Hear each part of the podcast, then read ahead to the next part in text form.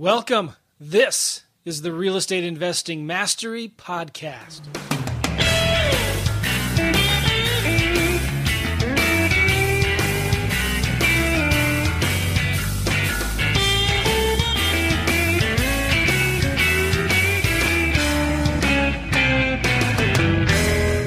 Hey guys, welcome to the Real Estate Investing Mastery Podcast. I'm Joe McCall, and I'm with the one and only Alex Youngblood. How are you, Alex? I'm good. The one and only Joe McCall. That's awesome to hear. And Alex, what's been going on with your world? Oh, let me tell you, because I always ask you that first, and you always go first. I want to go first this time. Is that all right? Okay, you go first. Go ahead. I just did a deal, made $5,000, and I didn't even know about the deal until I got a message in Slack from my assistant with a screenshot of the wire. And how cool is that?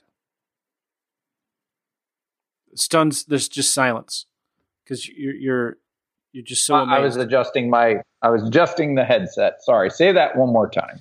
Oh. I lost it. We lost the dramatic. That's all right. Oh, no. It's all right. But listen, I just did a deal. Made $5,000. I didn't even know about the deal until we got the money. I heard that. That was amazing. Gasp. I love those kinds of deals, you know. And I just have a really good team. That's all I can say. You know, I had a great assistant. I got a great VA. I'm working with a great wholesaling partner. And I did it. I did a case study on this deal just for this new promotion thing that I'm doing right now. And it's exciting, man. I love this business that you can actually do deals while you're not doing anything, in your sleep, in your underwear.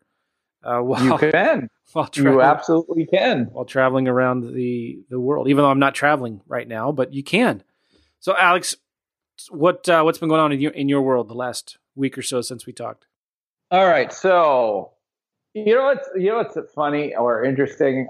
You hear different objections to assignment of contract from different sides of the spectrum. And then there's attorneys that just seem like they live to destroy deals, right? Yeah. So, and it's important to control the deal always, because then you avoid this kind of thing. But I had a deal where I signed it.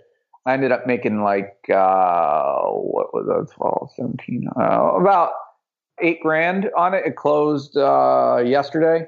But what happened was this attorney's like, wow, I don't think you can, the assignment, you know, here is not going to work because the new owner of the property, I don't know if he can deduct this assignment fee from his basis. So the real purchase price, I had the contract for $30,000 and I signed it, you know, so they were all in the property at $40,000.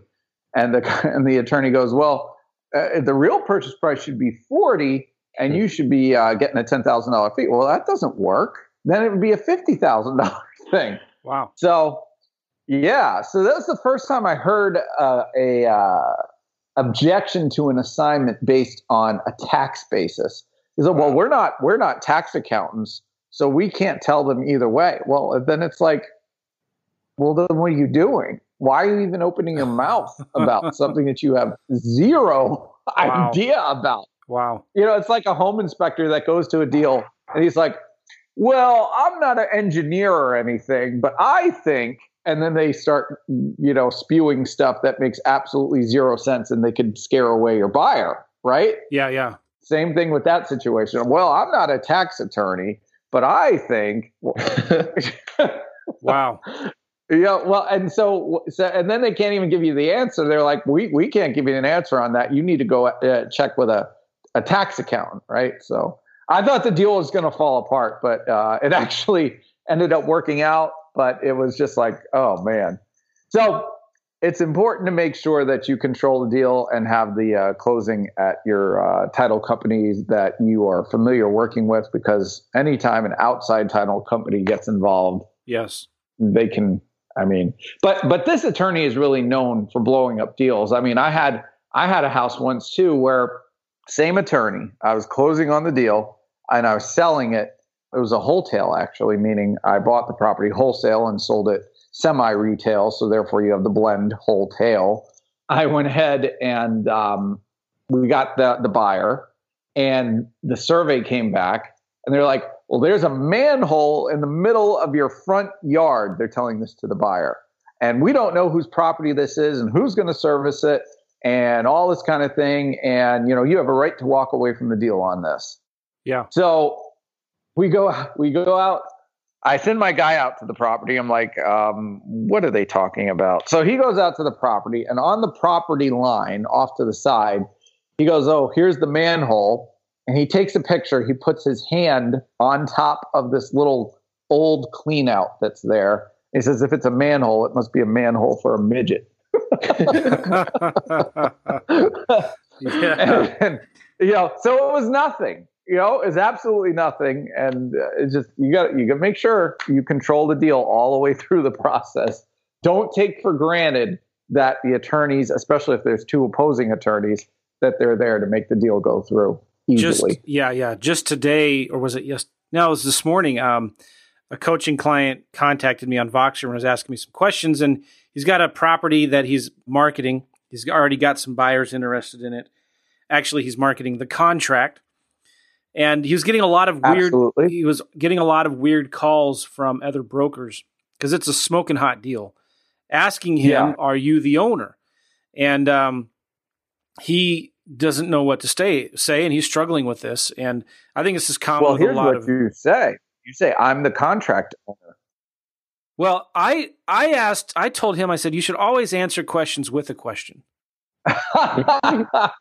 Do you want me to be the owner? What do you— no, like, well, something like that. But like, maybe a good answer would be, well, what did I tell him? Now my mind is blank. But bottom line, it's just like, let me ask you something first. Are you interested in buying this house? Is this property for you? Okay, so you turn it around. Completely pivoting. Well, it's like, it's answering their question with a question and try to find out why they're asking. You could say, well, that's a great question. Tell me, why are you asking? Right? Okay. Yeah. Or it could be, I'm in the middle of buying it right now. Why are you interested in buying it yourself? Something like that. That's being in the middle of buying it. That would come across a little, I don't know. But our MLS has a box, a checkbox that states contract owner. Sure. Right. Does yours have that? I think it does. But if it doesn't, you can easily write it into the description. But this, you know, this property is not even— if you're the contract owner. Sure. I mean, that's it. I'm the contract owner. Very simple. But on this, he's not even advertising this on the MLS, which, by the way— right. But what I'm saying is, it's a term, contract owner. Right. We're going to get to our guest in just a minute. So sorry, Sterling. Yes, we will. But I wanted— and maybe Sterling has some good advice for us on this too. But I think it's— you're absolutely right. You've got to stay in control and not let people try to derail you and derail the deal. You've got to stay in control. When you answer these questions, or when you get these questions asked, you've got to find out why they're asking it. You know, and in this guy in particular, if somebody were to ask me, do you own this house? I would say, great question. Why are you asking? Are you interested in buying it? Do you have a client that's interested in buying it? And see what they say. But it's never good to lie. We're never saying that you should lie, right? You've always got to be honest and tell the truth. Never. Right. And you say, well, I'm the owner on contract. I might buy it.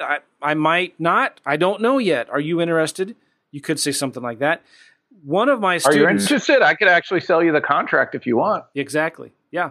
One of my coaching clients is flipping lease options in Florida and doing really, really well. She's doing round robin auctions. Okay. And these are not deals that she's staying in the middle. You know what she does? She gets a flat fee listing on each of her properties that she wholesales. She has a broker for $99. She's an agent? No, she's not an agent. Okay. She has a broker there, an investor-friendly broker that will do a flat fee listing for $99. And she fully discloses, I'm owner by contract, just like you were saying. And she does a flat fee listing on all of her deals. Gets it on the MLS, totally open and transparent about everything, and has no problems at all. So, but anyway, something to chew on. This has been an age-old debate that's been going on for a long, long time. And point is, stay in control. So we have a guest, Alex. His name is Sterling White. Sterling White. Should we let him talk? That is me. How you doing, Sterling? Welcome. Another day to enjoy this lovely universe. Welcome, world, to the most interesting podcast. There you go. Wow. We should record that. Look at that. Sterling, where are you from, man?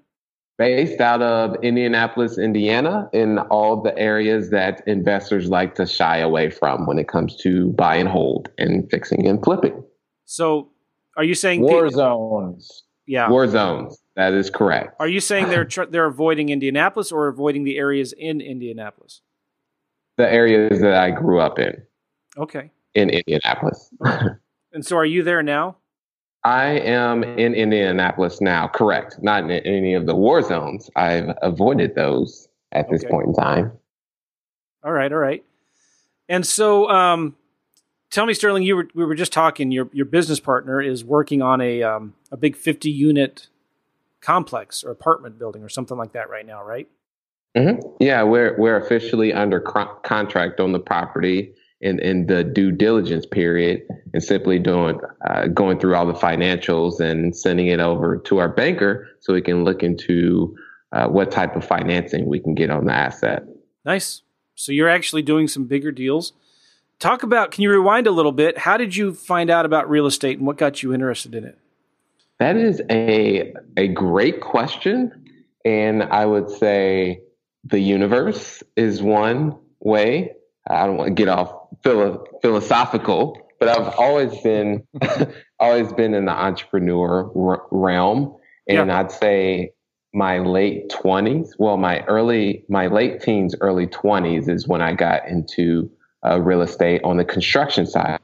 A friend of mine was doing it, and that's generally how I had got started into the industry. Okay, what year was that again? That was about 2009, right after everything went sour in the market. Okay. Was Indianapolis hit pretty hard?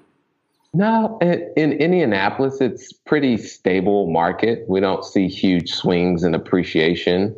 And so when a downturn does happen, we are affected, but it's not what you would see in maybe a California or an Arizona where there's huge dips. Okay. And so what did you start doing in 2009?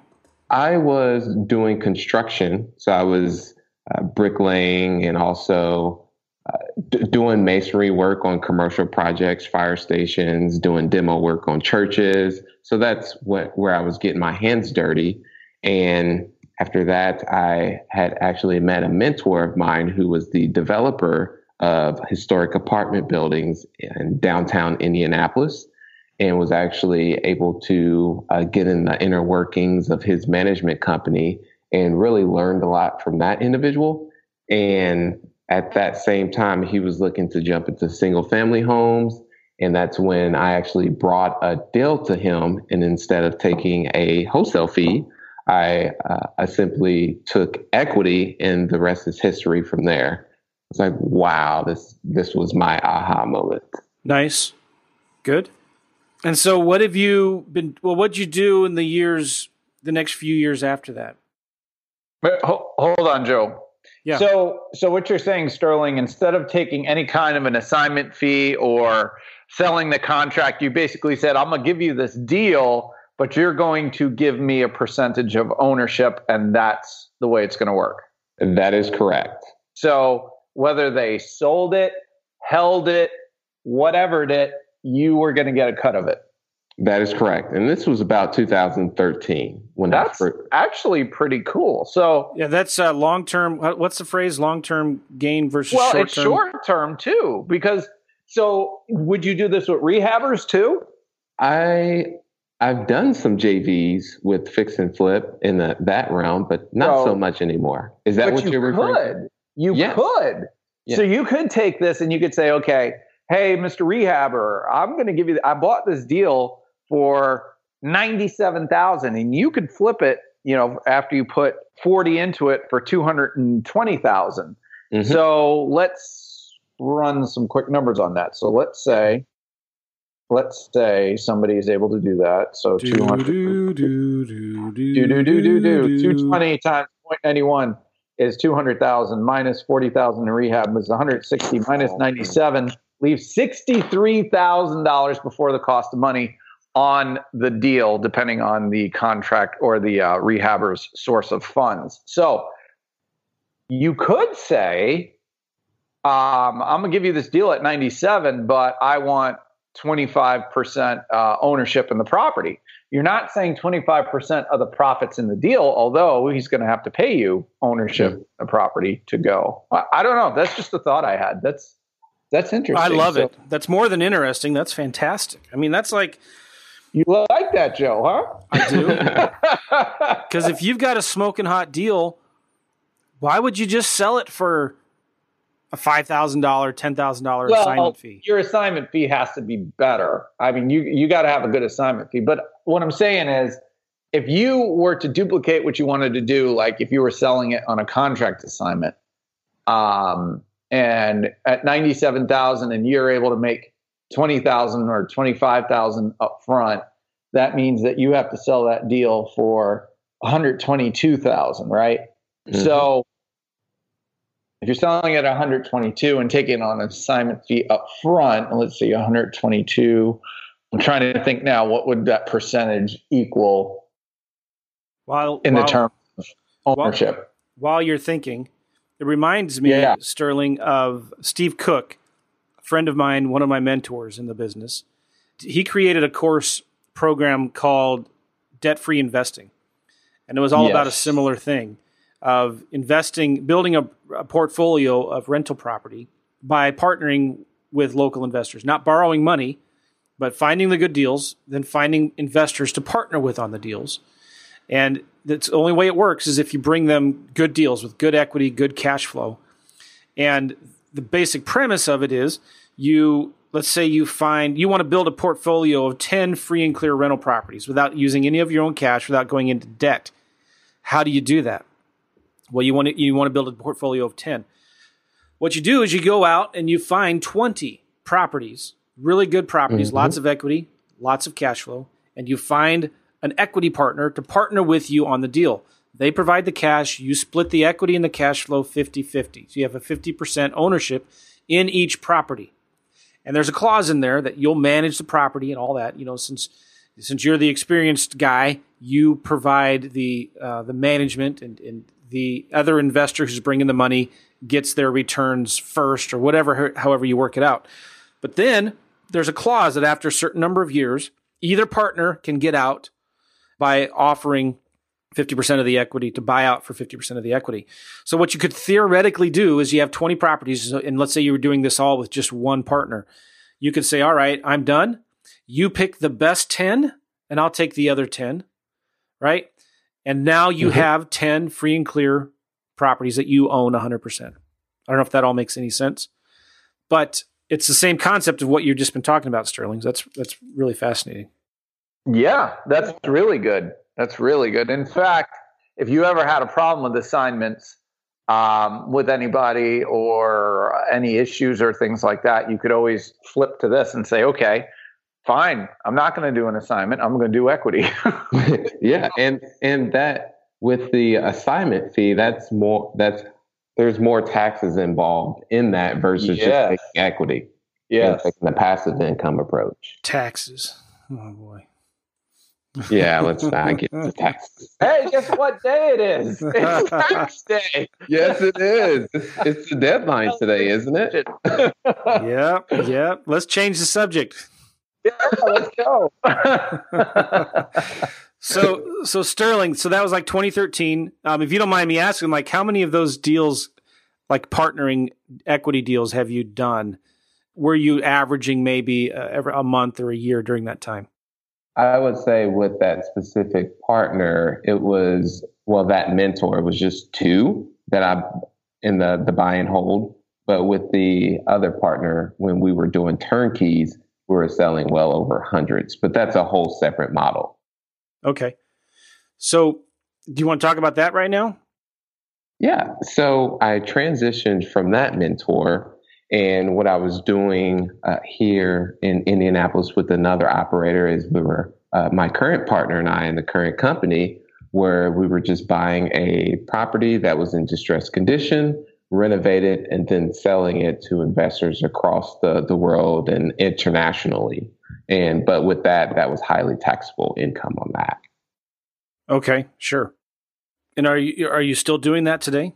Right now, we've my partner and I took a pivot in our model, and instead of taking that surplus up front with the turkey model is, well, similar to what you were mentioning with your mentor, is we'll buy 10 properties, we'll renovate them, lease them, and then we'll allow outside investors to invest in that portfolio for equity. And our company will also retain equity as well and manage them and deal with the day-to-day and have full control over what goes on with those properties. Well, the decisions. All right. So you said you flipped hundreds of these turnkey properties. Mm-hmm, correct. That's a lot. Talk about, Sterling, how you found those deals. Mostly was during that time was the highly effective route was signs. Bandit signs was tremendous.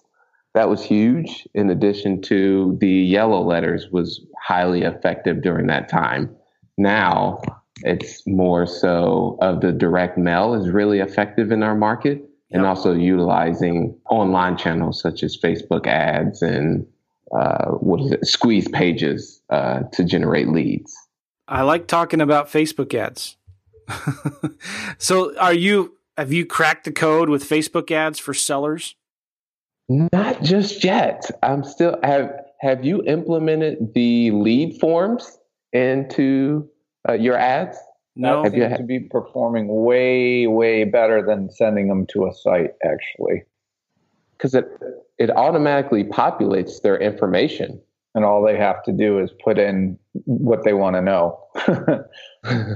So rather than go to a site and be converted, it's just right there off the ad. Explain what that is.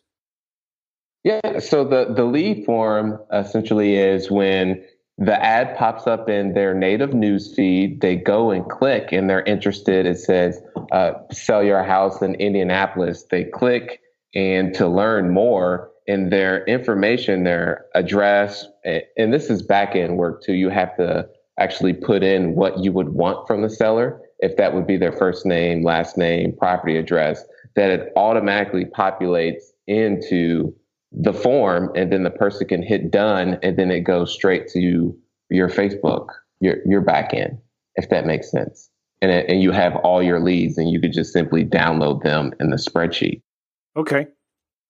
I'm sorry if you already said this, but does it automatically tie into your email autoresponder? I do not believe so. When I've been testing it, it does not. There may be a route to do that. But I've just seen it go to your back end, and then you can basically download in a CVS, I believe is what it, or CSV format, and then look at all the leads in that spreadsheet. Okay. All right. And you can probably just manually add that into your autoresponder if you have a good relationship with them. Mm-hmm. All right. So you're doing direct mail as well. What % of your leads are coming from direct mail? I would say about 60%, 60 to 65% of our leads are coming from direct mail. Okay. And do you mind, can you tell us a little bit about your favorite lists? Our favorite lists are absentee owners. Wow. Most people say that's not their favorite list. Old absentee letter. Yeah. And we also do the driving for dollars as well in specific neighborhoods. And we'll see that this house is distressed, this house is distressed. And then we'll pull a specific list, and then we'll, instead of, if we do a blanket absentee owners, we may just target with postcards. But then when it's more targeted with driving for dollars, we'll actually handwrite the letter. Okay. And then what do you, is there a particular type of direct mail piece you like to send? With the... With the yellow letter, it's just a simple, we would like to buy your house at 123 Main Street. We are highly interested buyers. We can close in 5 to 7 business days with cash. Here's my number at the bottom. Nice and simple. Mm-hmm. All right. And what kind of neighborhoods are you targeting now? So we target C-class type neighborhoods, working class, where the medium income is between about $25,000 to about $40,000. Nice. All right. Let's talk about buyers and these partners that you're partnering with. How do you go about finding these buyers and these partners for your deals? I would say a huge resource is, and you may be familiar with this platform as well, is BiggerPockets.com. I've never heard of them. Get out of here. No way. Yes. Well, you're active on BiggerPockets. I remember that's one of the first ways that when we were first talking, Sterling, you were talking about your involvement with BiggerPockets. So you're very active in there. Mm-hmm. Yeah. And it's just simply not only being involved with the community and building a personal brand for yourself and getting noticed. If you jump on BiggerPockets and you're blogging, you're also in the forums day to day, creating value for individuals. You then become a trusted figure and a key person of influence, essentially, is what people would view you as and say, and they're thinking and their I would say their frame of mind is this person is pretty trustworthy. They know their stuff. I feel comfortable with investing with that individual. You know, I'm looking at your blog. You have some really good blog posts in there, and there's a picture of you. Case study, how I bought my first apartment building with pictures, and there's an apartment building in the background. That's pretty cool, man. Yeah, creating as much value as you can.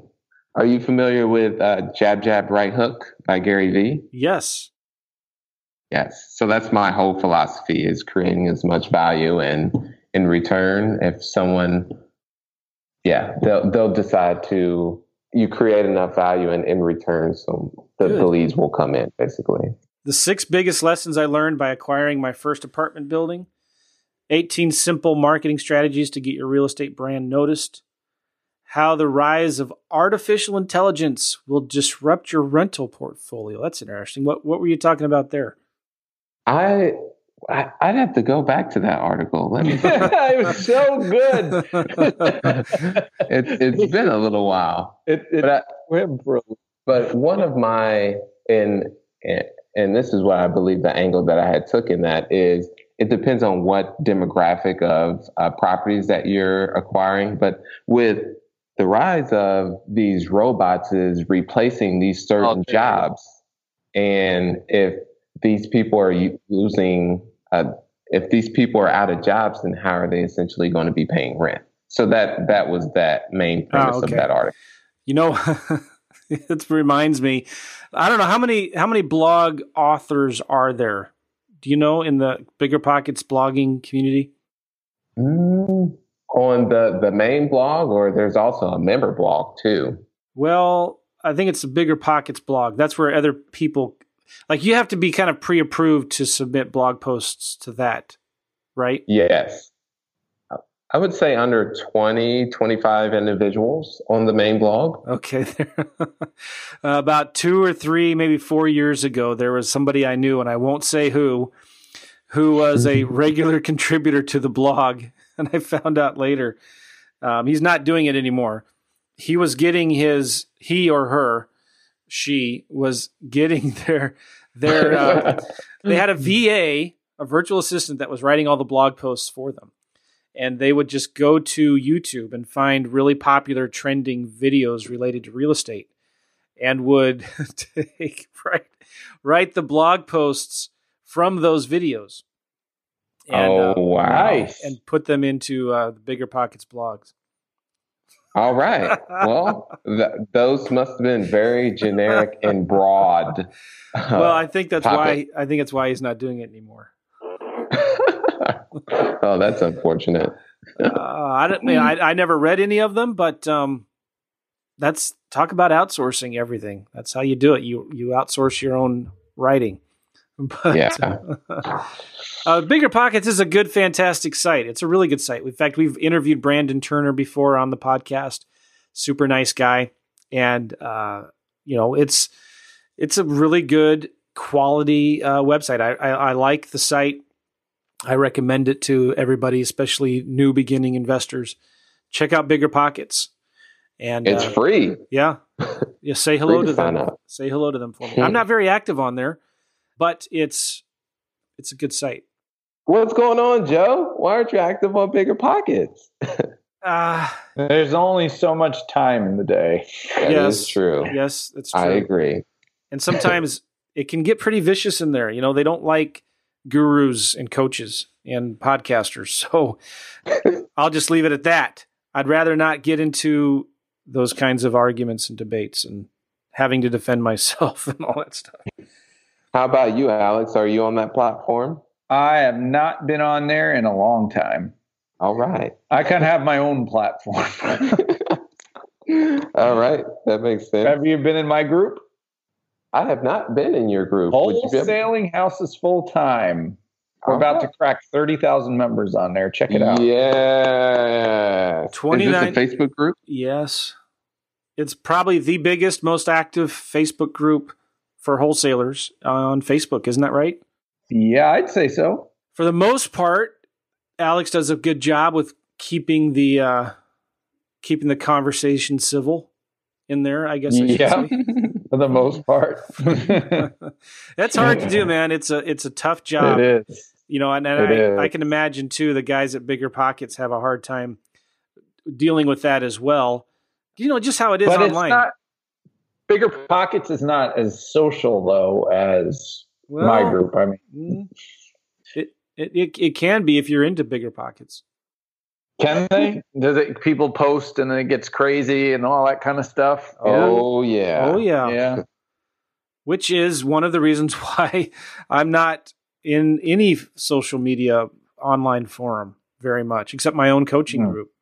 But, you know, you can find really good things on BiggerPockets, and you can find good things on Wholesaling Houses Full Time. In fact, one of the best ways to use these tools, and this ties it back into what we were just talking about, is to find people to network with and partner with on deals. I've met many people that are selling houses on BiggerPockets. They're finding investors, they're finding lenders, they're finding buyers. They are selling properties and finding other wholesalers to partner with on BiggerPockets and Wholesaling Houses Full Time. So yeah, I definitely encourage everybody to plug in and get involved with these sites. Just be nice, for God's sake. Just be nice to people, okay? You can't don't feel like you can hide behind a computer screen and just be all nasty. That's what annoys me. And Joe, what are some things, or from your context on your audience, that I could provide some practical type knowledge on? Maybe acquiring a property, doing the underwriting that you believe I can create value in? Well, that's a good question.